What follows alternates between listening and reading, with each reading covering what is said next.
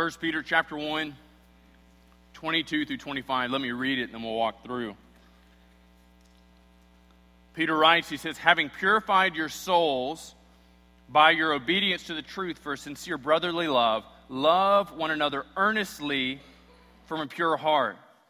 Since you have been born again, not of perishable seed, but of imperishable, through the living and abiding Word of God, for all flesh is like grass, and all its glory like the flower of grass. The grass withers, the flower falls, but the word of the Lord remains forever. Look at this word here. He says, In this word is the good news that was preached to you.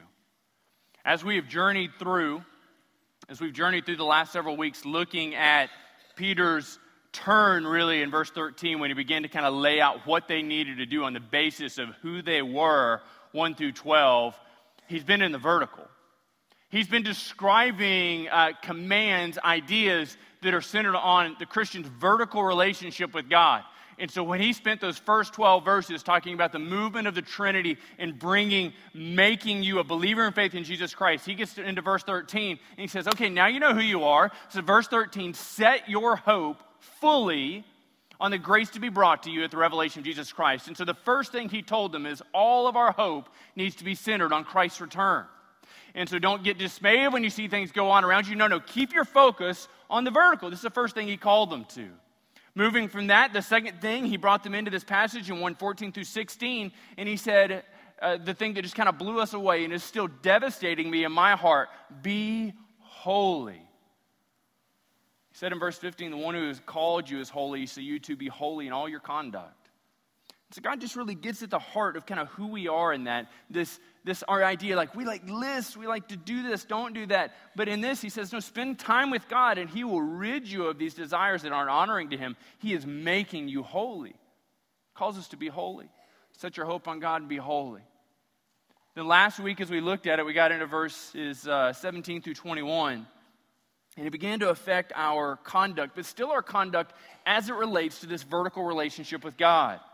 Look down at verse 17. It says, You call on him as Father who judges impartially according to each one's deeds. Therefore, conduct yourselves with fear throughout the time of your exile.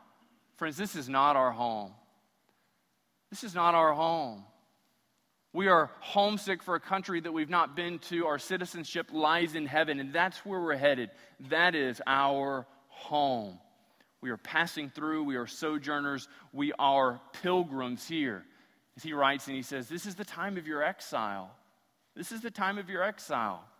And this vertical relationship with God, recognizing God for who He is, holy, affects how we relate to Him. If you understand God as holy, then our, our reaction to him is very much like we said in Isaiah 6. Isaiah says, Woe is me, I'm a man of unclean lips. Our, our reaction is very much like it is of John in Revelation 1:17, where he falls as if dead because he saw Jesus when we understand God for who He is, it changes how we respond. And so, moving from the, the vertical, He begins to impact at the horizontal. And this is where it really gets messy.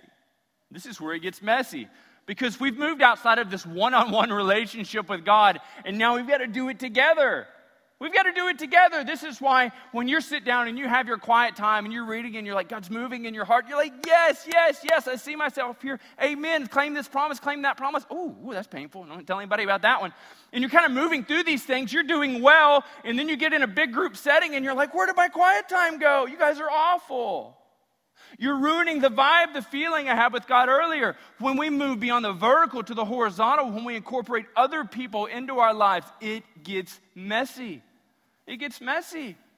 I've spoken to some of your wives, I know this to be true. I've spoken to some of your husbands, I know this to be true. I've spoken to your parents, I know this to be true. I've spoken to your children, and you wish I hadn't. and so he gets into this, and, and look what he says. He says, having purified your souls by your obedience to the truth, the first thing we've got to make sure we are not a people who, who check off and run through the list of do this, don't do that.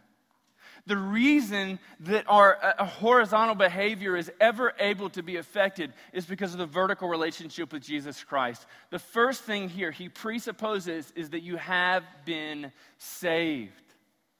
Outside of a, radically, a radical transformation with Jesus Christ, there is no hope for you. You may be a peaceable person, but you can never be at true peace with those around you. This is what he gets into. Look what he says having purified your souls. This is what the gospel does. You go in, and somebody presents the gospel to you, you discover the gospel through reading uh, the pages of the New Testament, the Old and the New Testament together, and you are conflicted because you recognize yourself that you are a sinner set apart from God. There is sin reigning in your heart, be it pride, be it a sense of self importance, be it the sense of just, I look, I don't, I don't need this. I'm basically a good person. People like me. You've applied the Stuart Smalley version, Dad gummit, I'm a good person and people like me idea to who you are. So, whatever way that you found yourself coming to know Jesus in the midst of this, ultimately your obedience doesn't stem from your ability to make it happen. Your obedience stems from the fact that Jesus has radically transformed and changed your heart. You've got to know that. I've met some people that really just struggle to do the right thing. And the reason they're struggling to do the right thing and it feels painful for them is because their hearts have never come to the place where they say, Look, I am a sinner totally in need of God's redeeming work in my life. Look at what happens here.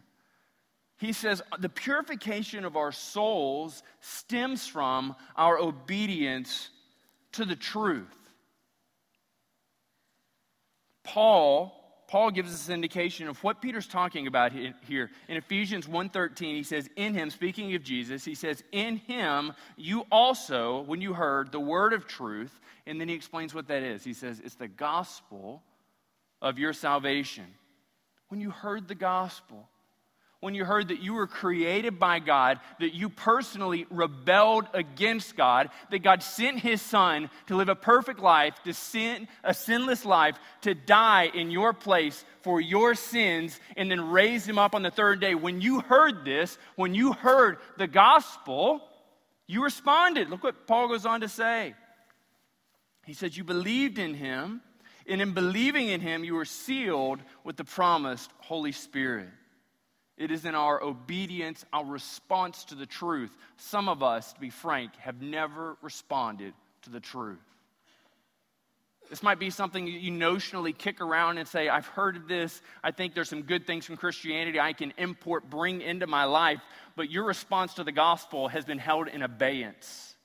You've not yet responded to God the word for you is don't look for things that you can incorporate and make your life better by introducing, but the way that your life might be radically changed is submitting yourself to the obedience necessary to purify your soul, and that is an obedience to the gospel. Not sitting here Sunday after Sunday hearing the things I say and saying, oh, this is good. My wife will, will sleep with me more if I do this. Oh, this is good. My, my, my wife will, will gripe at me less if I do this. Oh, this is fantastic. I can make more money if I incorporate a Christian work ethic. Like, if this is you, if these are the things you're doing, then you're missing the gospel. The gospel is not about life enhancement, it's about life transformation, and that through the salvation of Jesus Christ. Do we understand this? Our souls have been purified. We've been radically changed and transformed. Our hearts have been made new. This isn't about list keeping and rule following. This is about a relationship with Jesus Christ that transforms everything we are and could ever be. Everything we are and could ever be is transformed by our inter- interaction in submission to Jesus Christ. Peter has an odd follow up to this. It's got an odd follow up. It requires us to be really diligent in our reading. Look what he says. Souls have been purified by obedience to the truth. Look what he connects it to for a sincere brotherly love. You recognize that? Like, have you ever gone through and said, Look, I've been saved for what purpose? To love on those around me. Reminds me of Tommy Boy. You remember when he walks up? He says, Brothers don't shake hands, brothers got a hug. I hate hugging. Like some of you have tried to hug me and you saw me do this number. There's a stiff arm coming from you. It makes me feel, oh, I'm just kind of die inwardly when I get these hugs. Every time I say that, I get more hugs. I need to shut up. Learn to think it, not to say it. This is my problem, not yours. But he's driving us and he says, Look, you have been saved for sincere brotherly love. And some of us look at it and we say, naturally, I'm just not a touchy feely person. Like, I'm just not a person who likes to be all that embedded and involved in people's lives. Let me just crash that for you. Let me just destroy that for you. Paul, writing to the church in Thessalonica, wrote these words to them in chapter 4, verses 9 through 10. Now, concerning brotherly love, you have no need for somebody to teach you about it. He wrote to a group of Christians and he said, You have no need for anyone to write you, for you yourselves have been taught by God to love one another. The reasons Christians don't need to be taught initially to love one another is because the Holy Spirit is doing that in you. And so we recognize when we are not actively loving fellow Christians, we are warring against the movement of the Holy Spirit in our hearts. All of a sudden, you move from this sense of feeling, well, I'm not touchy feely, to, man, maybe I'm rebelling against the movement of the Holy Spirit in my life. And that's what's going on. This is where I've been all week. Welcome to the party he's got this idea in here, and he says that this is why you've been saved for sincere brotherly love. Sincere brotherly love looks a lot different than parking your car, walking in, and high fiving people and saying, Praise Jesus, amen, hallelujah, where's the service? I'm ready to praise Jesus. That may be how you manifest excitement. Sincere brotherly love calls for radical engagement in those people around you, and it calls for you to be vulnerable it calls for you to open up to those around you and say, These are the things I'm struggling with. What things are you struggling with? That we might come together and pray together, that we might grow by our mutual encouragement in the Word. Sincere brotherly love. And look what he does here. He says, It's on the basis of the fact that you have been saved for sincere brotherly love that he really hits us with this horizontal command. He says, Since you've been saved for brotherly love, love one another earnestly, earnestly from a pure heart. So it's effectively, Peter comes in and he imagines any church, any scenario, and he says, This is who you are. Recognize that if you have surrendered to the gospel, been obedient to the gospel, God has radically saved you, and He saved you so that your church, your group, your gathering, Christians worldwide and in any community might be recognized by their love for one another. So instantly, the wheels in our mind are spinning round and round, and we're wondering, like, how many churches have I been in where, where I saw love for one another? We can be friendly, and I hear that every week. Man, you guys are the friendliest people. But the question becomes not are we friendly, but do we love one another?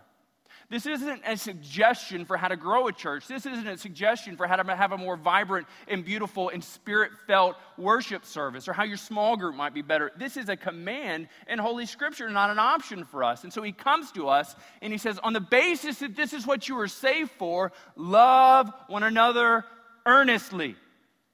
Earnestly.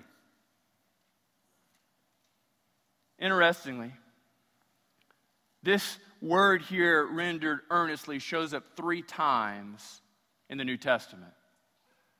It shows up once when Peter's in prison and they gathered around and they prayed earnestly for his release. And he came in, and the inner door, and the intermediate door, and the outer door, and the city gates were all open, and he escaped. It occurs here in our passage, and it also occur- occurs when Jesus is praying in the garden. Luke 22 and verse 44, it says, And being in agony, he prayed more earnestly, and his sweat became like great drops of blood falling down to the ground. This is the degree. This is the degree to which we are to love one another. It's work.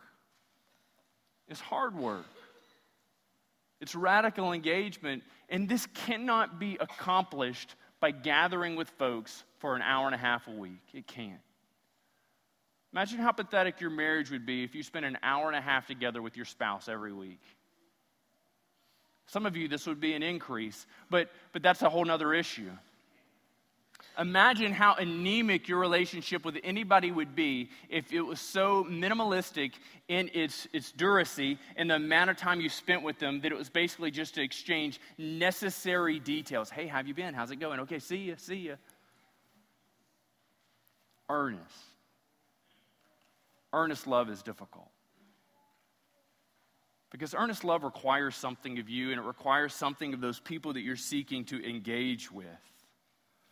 This earnest love stemming from a pure heart, cannot seek to be engaged with those around you so that you might be a better person, so that those people around you might see you and say, Man, Timer's a pretty swell guy. Carol B's an awesome lady. Have you seen the way they love the people around them? And then you're welling up pride in your heart. If this is the reason that you manifest love with those around you, then you have an issue that you need to deal with before God. But what we are commanded here to do is to love one another earnestly. This calls for spending time together. You have to be in church, you have to be in one another's homes to spend time together. Christian fellowship's not this thing that Baptists co opted into making our belts get larger and our pants expand. You understand that? Christian fellowship is about more than, hey, let's have potluck dinner and really play with what food poisoning would look like. No, Christian fellowship exists because we have brotherly love for one another. First Thessalonians says we don't need to be taught because the Holy Spirit's already implanted in our hearts. You have to love one another. And you can't do this if you hate the person you're sitting on the pew with. You just can't.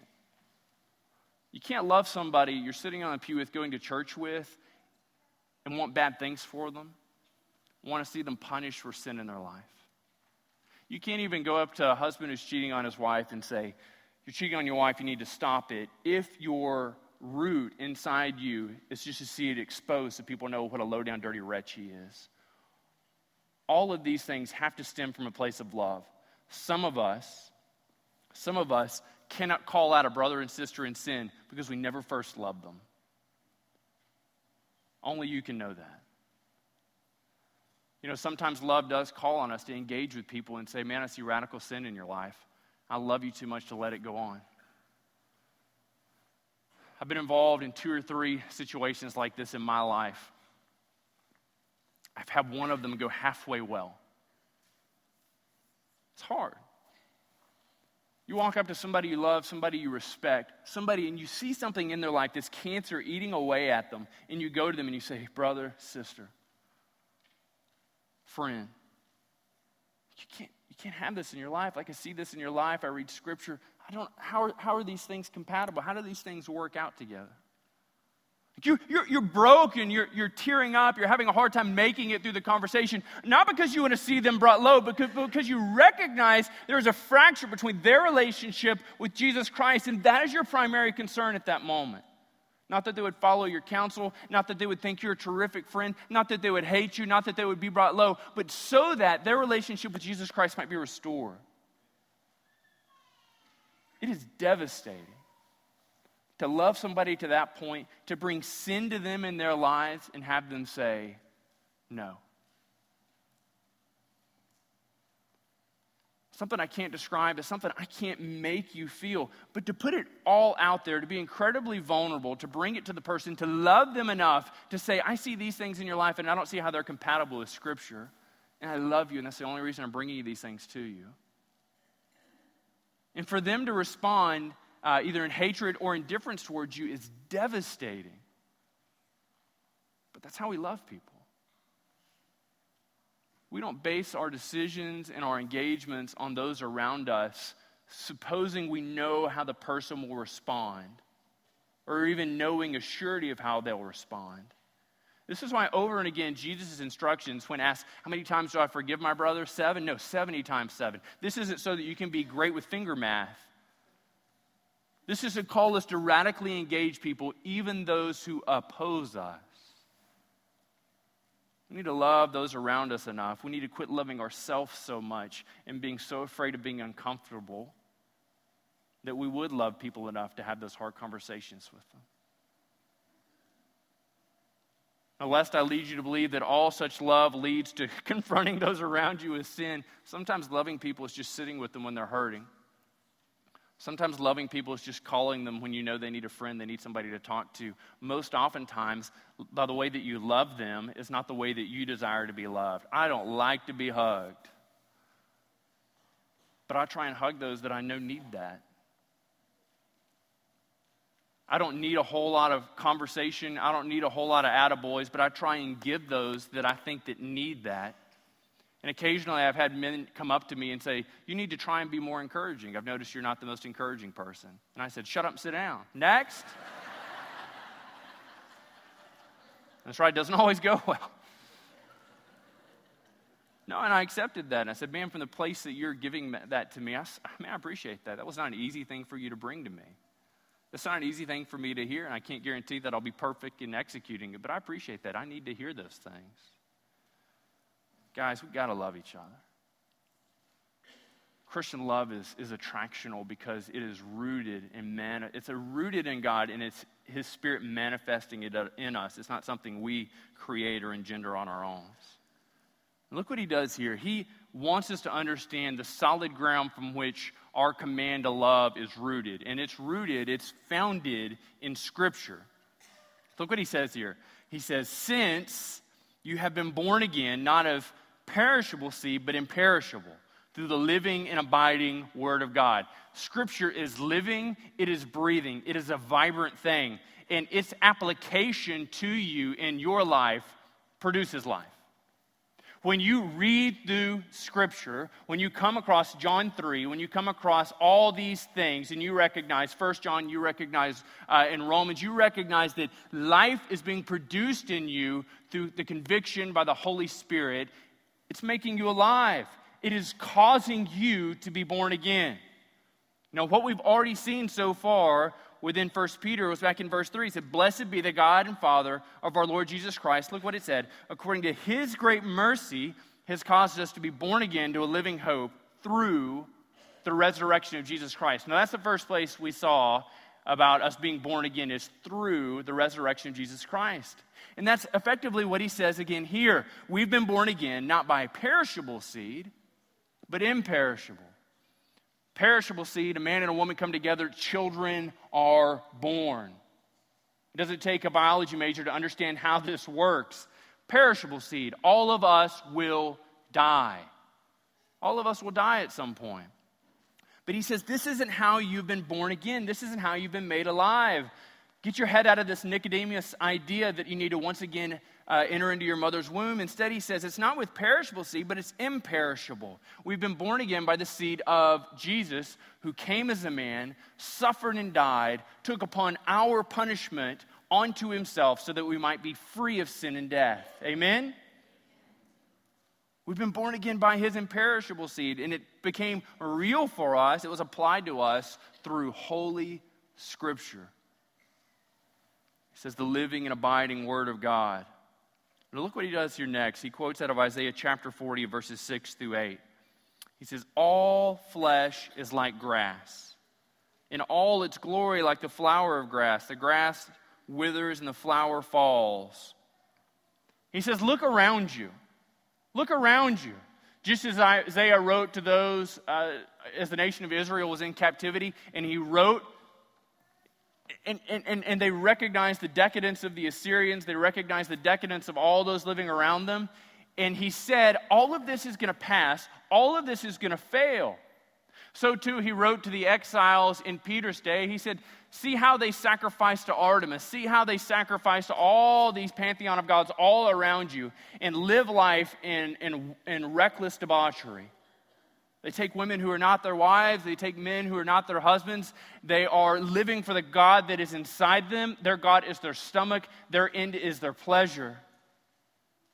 And there's this sense of being on the outside of the circle and seeing all this stuff described as joy or seen as joy, and you feel absent. It's like seeing an amazing party through a window that you weren't invited to. It's not that you forgot to RSVP, you simply were not invited.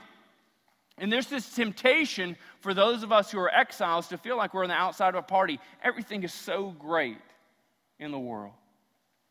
They don't have a care, they don't have, a, they don't have guilt, they don't have this compunction that they need to do more, better, or right.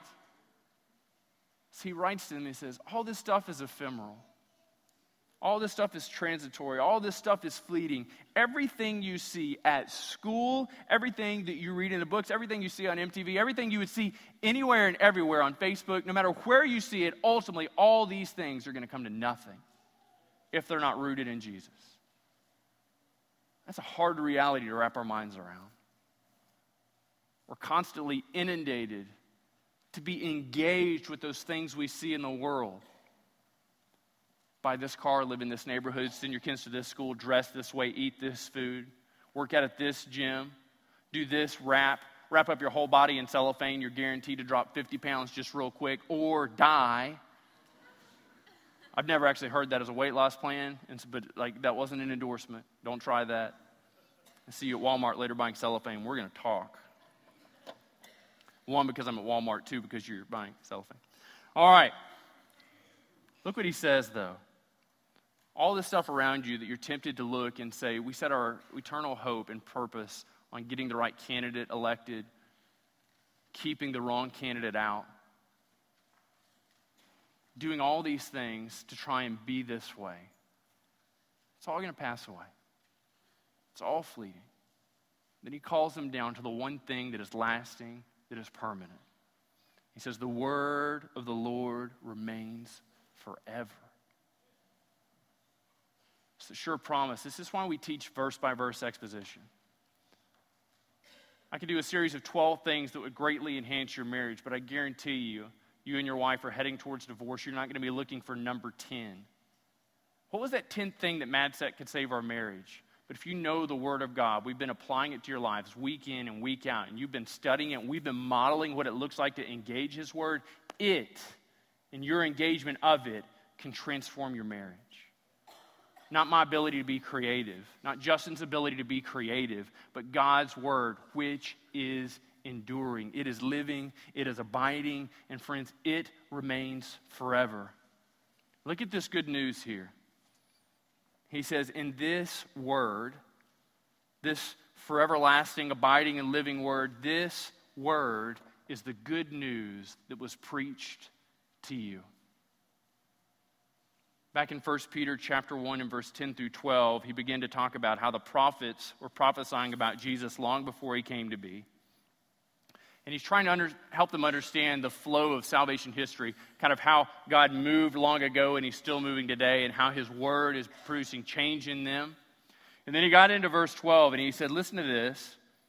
Those things that have now been announced to you through those who preached the good news to you by the Holy Spirit from heaven, things into which angels long to look. If you have been changed by your submission to the gospel of Jesus Christ, you recognize that you're a sinner set apart from God, that you cried out to Him and asked Him to forgive you. You confess your sins before Him, that He led your heart to crave and desire repentance, to live a changed and renewed life in Him. Then, if this is who you are, you have been saved for the manifestation of brotherly love. And we are to be a people who are busy about the business of the gospel. Amen. And so, what God would call us to do is to reflect that our lives have been changed by an engagement of the gospel, and in being engaged in the gospel, it's calling us to love all those around us. Would you pray with me? Would you pray with me that God would make that a reality in our lives, that He would lead us to love one another radically, effectively, appropriately?